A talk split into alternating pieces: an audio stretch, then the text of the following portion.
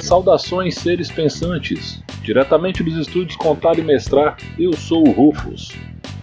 Sejam bem-vindos ao nosso podcast. No podcast de hoje eu vou fazer uma coisa bastante diferente do que eu costumo fazer. Hoje eu vou contar uma história para vocês. Essa história ela foi originalmente escrita pela minha amiga Lari Craftiana e ela me mandou esse conto e disse que eu poderia utilizá-lo de uma forma livre. Então eu resolvi contar a história de um grande NPC da minha ambientação de fantasia, que é Cicatrizes de Khan, através deste conto. Então, vamos lá.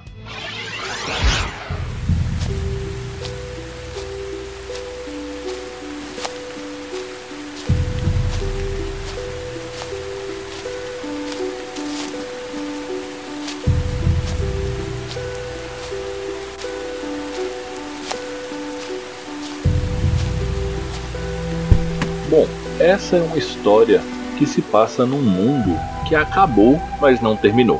É, acabou, mas não terminou, porque havia um mundo estruturado, bonito, cheio de coisas legais e com uma guerra bem grande. E houve um cataclismo para tentar acabar com a guerra. E acabou com a guerra e com praticamente tudo que havia na face desse mundo. O nome desse mundo é Khan. E hoje ele é um mundo coberto de cicatrizes. É, cicatrizes mas essa explicação ela vai ficar para um outro momento. O que é importante dizer é que no norte do continente, que hoje é chamado de Nova Kandar, havia um reino muito grande, para muitos um império, chamado de Cromantúria. Nenhuma outra região foi tão afetada pelo cataclismo quanto a Cromantúria, que foi literalmente reduzida a escombros em quase toda a sua extensão. Prestem atenção num detalhe: catástrofes mágicas nunca causam apenas dano físico, dano no visível. Elas costumam bagunçar muito mais do que só a superfície do planeta ou a superfície da sua pele. E aquela região de clima temperado, agradável, estações do ano bem definidas e coisas do tipo, se tornou uma região semiárida extremamente fria. Os melhores dias do ano são frios e os piores dias do ano são glaciais. A vida, ou o que sobrou da vida, nessa região se tornou algo, bom, difícil de praticar, se você quer saber. Pouca caça, terras inférteis, o surgimento dos sauroides, que clamam parte do território para eles, também trouxe problemas para quem tenta sobreviver num clima tão inóspito numa terra tão pouco amigável. Ah, meu nome? Você não precisa saber, pelo menos não por enquanto. Observe aquelas duas crianças. Elas não sabem, mas elas morreram.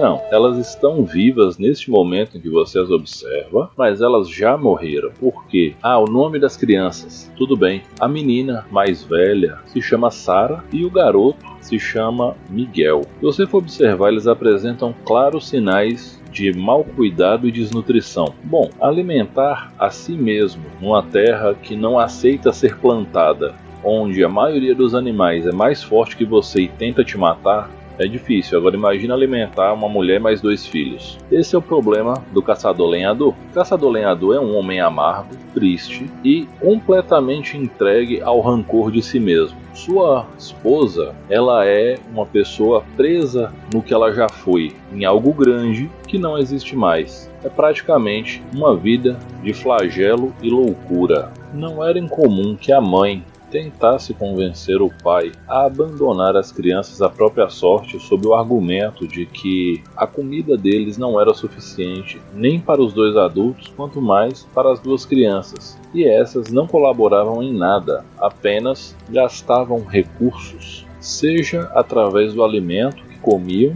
ou seja por qualquer coisa que a sua cabeça insana dissesse sobre seus filhos. Eu acho importante pontuar que essa é uma história sobre pontos de vista e que normalmente uma mulher gritando desesperada pelos seus filhos sempre vai ser alvo de maior atenção e cuidado do que um homem falando de maneira calma e tranquila. Não é uma crítica nem uma reclamação, é apenas um relato de um fato. Nesse caso, o meu relato do fato. Lembrando que verdade é uma questão de ponto de vista, e isso é algo que as pessoas precisam se lembrar com mais frequência. O bosque onde eles moravam deve ter sido bonito no passado, hoje as árvores estão retorcidas e meio bizarras. Também um reflexo do cataclismo, como as pessoas costumam chamar. Em algumas árvores você encontra entalhado o sinal da Tríade, uma divindade que é cultuada por esses lados de cá com muita fé, representada por uma menina, uma moça e uma velha. É a divindade que representa o ciclo da vida e o ciclo das encarnações. Encarnação, reencarnação. Nascer, envelhecer, morrer, para nascer, envelhecer e morrer. Mas isso é uma questão de fé. Se você acredita ou não, não é um problema meu. O inverno começava a demonstrar que estava chegando. Naquele dia, o pai havia saído. Ele avisou que iria viajar para o sul. Haviam rumores de uma nova cidade se formando e ele queria observar o que estava acontecendo e talvez tentar uma vida melhor. As contas era que ele passasse cinco ou seis dias fora. E foi naquele momento que a mãe, tomada por sua insanidade e egoísmo, resolveu dar cabo de uma maneira indireta de suas crias. Ela chamou os dois menina Sara e o pequeno Miguel entregou uma grande cesta e falou assim: Eu quero que vocês vão até a floresta e encham essa cesta com cogumelos. Não voltem até que a cesta esteja cheia ou eu vou dar uma surra em vocês. Dito isso, ela entregou um pedaço de pão para cada um, seco, duro, levemente embolorado, e disse a eles: Caso se sintam perdidos, deixem migalhas de pão pelo caminho. Talvez elas sirvam como trilha de volta. Cabe aqui uma crítica. Desperdiçar pão num momento em que toda comida é extremamente valiosa e rara é uma ideia no mínimo duvidosa e de mau gosto. Mas, como ela queria dar cabo dos filhos, fazê-los desperdiçar comida ajudaria no plano. Segundo, vai aparecer um bicho e comer a migalha de pão. E assim as crianças saíram e se embrenharam no bosque. Uma coisa que a mãe sabia e os outros não era que o bosque, pouco tempo depois, sofria uma radical mudança de postura e de apresentação, também uma consequência do cataclismo. O que era um bosque esparso de árvores baixas e fáceis de serem escaladas se tornava rapidamente uma floresta de coníferas pinheiros, para ser mais exato, com uma grande quantidade de árvores e trilhas praticamente impossíveis de serem detectadas, pelo menos para rastreadores e mateiros inexperientes, como era o caso de nossas crianças. Com o tempo, elas conseguiram encontrar cogumelos, cogumelos estranhos, cogumelos diferentes, mas ainda assim cogumelos. Mas não eram muitos. O dia foi passando a fome foi batendo e eles acabaram comendo um ou outro cogumelo junto com o pão, bebendo de um riacho que encontraram, porém eles estavam cada vez mais longe de casa, cada vez mais perdidos, mas não retornariam, porque as surras da mãe deixavam marcas profundas e os dois se lembravam muito bem disso. Então, naquela noite, o inverno resolveu chegar mais cedo. A frente de tormenta, se você está observando de longe, é um fenômeno lindo. Se você está na frente da frente de tormenta, a única coisa que você pensa é que a morte veio te dar um abraço gelado. Aquilo é um momento em que todo o calor de um lugar é substituído por frio, muito frio. E se você não tem roupas quentes de pele, ou seja lá do que for, ou alguma magia para te proteger, você vai morrer de hipotermia, que é o nome do fenômeno que ocorre quando você é mergulhado num ambiente de temperatura inferior ao seu corpo. Como é que eu sei disso? Bom, eu sei de muitas coisas muito mais do que você gostaria que eu soubesse, mas não precisa ter medo. Eu não vou usar essas coisas para fazer mal a vocês. Afinal de contas, vocês estão sob minha hospitalidade. Quando uma pessoa está vagando perdida e por algum motivo essa pessoa definha e caminha na direção da morte, a velha costuma enviar alguém chamado de guia para alguns um ser espiritual, para outros um monstro. A forma com que ele se apresenta, ela é um tanto quanto variável. A questão é o guia vai te levar para o mundo dos espíritos. Aliás, vai te levar não, vai levar sua alma, porque o seu corpo vai ficar paradinho lá para cumprir o papel dele na cadeia alimentar, se é que você me entende.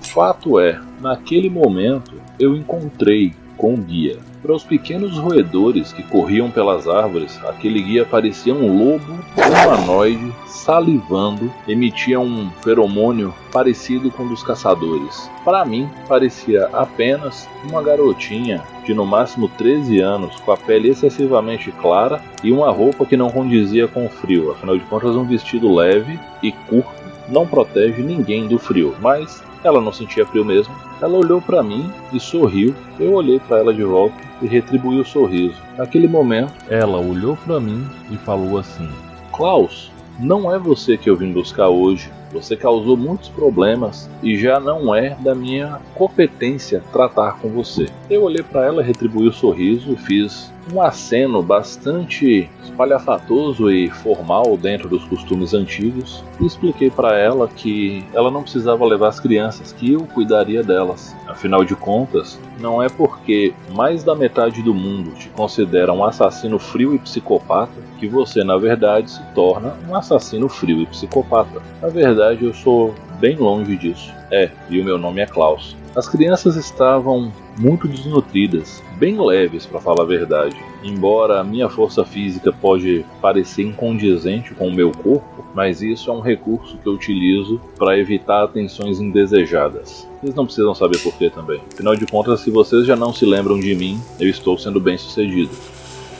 Sabem, em algum lugar do passado eu tive família e eu tive irmãos muito parecidos com essas crianças. Talvez a nostalgia tenha se instalado naquele momento e eu optei por não deixá-los morrer como aconteceu com meus irmãos, quando por impotência eu os deixei morrer, mas também essa é uma outra história. E assim, eu já estudei muita coisa, muita coisa, com muitos mestres e com muitas mestras. É, e eu reuni um bocado desses meus conhecimentos para salvar essas crianças e quase que não deu tempo pequeno Miguel sucumbiu a uma pneumonia terrível, mas quando parecia que nada ia dar conta, ele começou a apresentar sinais de melhora. Já a Sara, ela pareceu um tanto quanto reticente em confiar em mim, já que ela chegou semi-consciente na minha casa e lá permaneceu durante alguns dias até contar sua história. Ela tentava conduzir o irmão para uma situação onde eles encontrassem uma morte no mínimo indolor, ou pelo menos menos frustrante do que morrer pelas mãos dos próprios pais. Não faz sentido nem para uma criança que aqueles que te trouxeram ao mundo, aqueles que te deram a vida, por algum capricho, frustração ou desprazer resolvam tirá-la de você. Aquele inverno passou e depois o outro e o outro e o que veio depois também. E àquela altura eu parecia a mesma pessoa de sempre mas a pequena Sara já era uma moça, e o pequeno Miguel já era um rapazote, um tanto quanto forte. Eu estava ensinando os dois, e lá. Também estava ensinando para Sara um pouco sobre a magia, ah, o que, que é reverse? Eu esqueci que você não sabe. Eu ainda sei, e é um dos motivos pelo qual me taxam como um assassino e psicopata. Mas esqueça que eu falei sobre. Eu estava ensinando a pequena Sara sobre magia, sobre o arcano humana, aquilo que permeia toda a existência de forma mística e conecta você às diversas forças do universo. O pequeno Miguel ainda não se interessava por isso, mas interessava um bocado sobre combate com espada e escudo, e eu também estava ensinando a ele sobre isso. Foram dias felizes, e foi naquele momento que eu pude experimentar mais uma vez por um prisma diferente, o que é ter uma família. Mas a felicidade, quando direcionada para esses dois ou para mim, ela é apenas uma visita breve. O inverno havia passado, o sétimo inverno, desde que havíamos nos encontrado. E aquela mulher louca que uma vez pariu esses dois jovens tão incríveis chegou às proximidades de minha casa e viu a pequena Sara montando uma luneta. Aquela noite nós iríamos observar os astros e catalogar os planetas e as estrelas.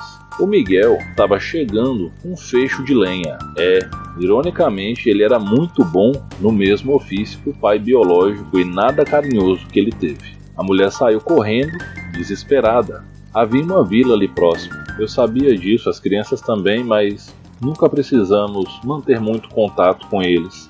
E aquela mulher, naquele dia, enquanto entardecia, era um crepúsculo bonito, sabe? O céu apresentava toda uma miríade de cores ali na região entre vermelho e alaranjado, com nuvens que faziam todo um jogo de ilusão de ótica que fazia sua imaginação ficar procurando formas e histórias para se contar a partir daquilo.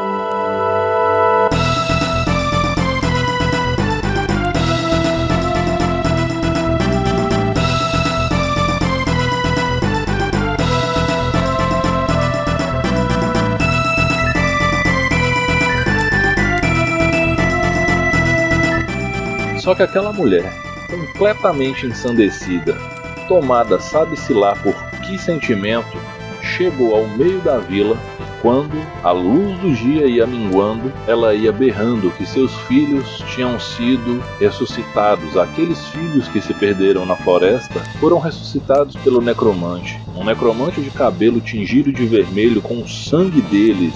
Um necromante terrível. É, ela achou que eu era um necromante. E, bom, isso tá bem longe de ser verdade, embora eu domine consideravelmente bem os conceitos, fundamentos e técnicas avançadas de necromancia mas eu não sou um necromante. O que aconteceu foi que naquela noite, os visitantes da vila cercaram a minha casa e tentaram nos capturar. Invadir minha casa não é exatamente uma coisa muito simples, mas a minha casa continua sendo de madeira e, bom, nem sempre você acha que a sua casa vai ser incendiada e sai por aí conjurando feitiços de proteção contra o fogo. Eu deveria fazer isso mais vezes. Questão é que pregaram as portas da minha casa, e colocaram fogo em volta, de modo que o fogo pegou as paredes e adentrou, e aquela foi a noite em que nós morremos, queimados. Eu não vou descrever o que é morrer queimado, porque é uma agonia individual demais para ser partilhada e desagradável demais para ser partilhada. Faça um exercício com a sua imaginação ou simplesmente me acompanhem para a próxima parte da história, minha casa foi queimada até virar cinzas. Não obstante isso, eles invadiram os escombros da casa e arrastaram os nossos corpos e incendiaram mais uma vez, porque nós não fomos desintegrados. Ainda haviam três corpos: o corpo de um adulto, de uma adolescente quase adulta e de um pequeno adolescente. Adolescente iniciante, sei lá o termo que se dá para isso. E mais uma vez colocaram fogo. E mais uma vez notaram que a gente estava vivo. My mother told me someday I won't buy with good horse sail to distant shores. A mãe, num arrobo de arrependimento, ela tentou entrar na fogueira e salvar seus filhos biológicos. Por algum motivo, talvez algum componente mágico da minha casa, talvez a ironia dos deuses ou o riso do destino, aquela mulher foi consumida instantaneamente pelas chamas, reduzida a um carvão feio e mal cheiroso. E aquelas pessoas salgaram aquela terra e providenciaram mais uma pira, porque, bom, para mim eles eram uma comunidade de piromaníacos enrostidos. E assim eles foram embora, e assim o lugar onde eu vivi em paz por mais de 100 anos e onde eu vivi os oito anos mais felizes de uma existência que tem muito mais do que oito anos. Aquele local foi transformado em uma clareira feia, sem nenhuma forma de vida e sem nenhum brilho. Mas, como eu havia dito, eu sou versado em artes de necromancia, em conceitos bastante avançados. E o que eles pegaram naquela noite foram três simulacros. Sim, eu fiz um simulacro para cada uma das crianças porque meu instinto me dizia que o encontro com a mãe psicopata deles não seria algo tranquilo. Então, ao longo dos anos, eu construí com muito critério e muito zelo um simulacro para cada um deles e ativei um dos meus tantos. Vivemos de maneira bastante tranquila, os corpos originais sendo nutridos e evoluindo de maneira segura ao longo do tempo, mas foi necessário que eu apagasse a memória deles sobre os últimos acontecimentos. Eu não precisava que mais uma vez o pesar tomasse conta de tudo isso, mas a memória humana ela é muito engraçada. Como seres de vida curta, a magia funciona de forma um pouco diferente em suas mentes e eles ainda têm pesadelos com fogo, com incêndios e coisas desse tipo. Hoje, a Sara e o Miguel se mudaram para o sul. Eles pegaram um barco e seguiram para uma cidade muito bonita chamada Lisbeth, lá lá no sul. Eu não deixaria eles irem para lá, dado tanto que eu os amo, embora eles não saibam disso abertamente, porque eu nunca declarei, porque um homem enigmático não revela seus sentimentos para quem é o alvo desses sentimentos. Mas, ah, por que, que eu não deixaria eles irem para Lisbeth? Lisbeth é território hoje do fantasma de uma inimiga muito antiga, maldita Líria Mídio. Morreu, mas continua lá, fazendo o que ela faz de melhor, encher o meu saco e ensinar magia arcana para as pessoas. Mas eles foram para lá. Curiosamente, a Sara vai acabar se encontrando com a Líria mais hora menos hora, mas eu não pretendo interferir na relação das duas e eu desapareci no ermo mais uma vez, com aparência diferente da que eles conheceram, embora eles vão me reconhecer quando me virem. Vocês não vão me reconhecer quando me virem, porque provavelmente eu estarei em outro simulacro. Até lá, lembrem-se: meu nome é Klaus, o mundo não é seu amigo e eu.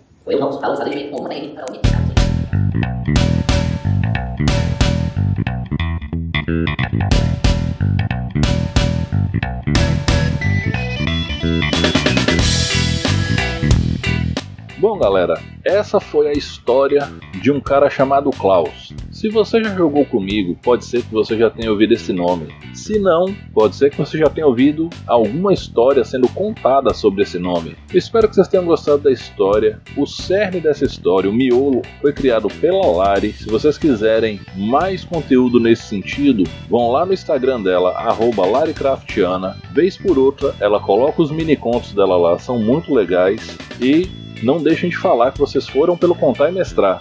Esse programa ele foi um oferecimento de todos os nossos apoiadores lá no Catarse, catarse.me barra Contar e Mestrar. Passe por lá, conheça o projeto e apoie essa iniciativa do Rufus de descomplicar o RPG e torná-lo mais legal e mais divertido. Esse podcast também é um oferecimento da Tribo Tiro com Arco, do meu amigo Ramoim. Ele vai te ensinar a atirar como um arqueiro do melhor nível que você possa pensar. Legolas que se cuide. Lá em Porto Alegre eles estão na Arena Geral de Santana e se você não é de Porto Alegre, entre em contato com eles, arroba a tribo tiro com arco lá no Instagram e marque as suas aulas via conferência. O método é bom, funciona e o cara é top. Se você está em Montes Claros e assim como eu está morrendo de fome, embora eu não esteja em Montes Claros agora, faça o seguinte: vá lá no Instagram @tomartesanais. Você vai ficar de cara com sanduíches que o meu amigo Júnior prepara. E não fique só de cara. Entre em contato, faça um pedido e diga que foi o Rafa do Contar e Mestrar que sugeriu a você que experimentasse esse lanche maravilhoso. Isso vai te garantir 10% de desconto no seu pedido. Só que o one shot é legal, porém campanha é melhor. Então você vai lá, tira uma foto comendo o rango do Tom Artesanais, posta no Insta e marca o arroba Contar Mestrar e o arroba Tom Artesanais. Isso vai te garantir 10% de desconto no próximo pedido. No mais, como eu sempre digo no final, galera, respeitem-se, divirtam-se, dividam o lanche. Apesar da pandemia tá no finalzinho, mesmo com essa variante Omicron tendo surgindo aí, a gente tem vacina para combater isso aí de igual para igual. Estamos ganhando, mas ainda assim, usem máscara, álcool gel, mantenham o distanciamento social sempre que possível e tomem a vacina. Mais uma vez, respeitem-se, divirtam-se. Eu sou o Rufus, esse foi o podcast do Contar e Mestrar. Um abraço e até a próxima.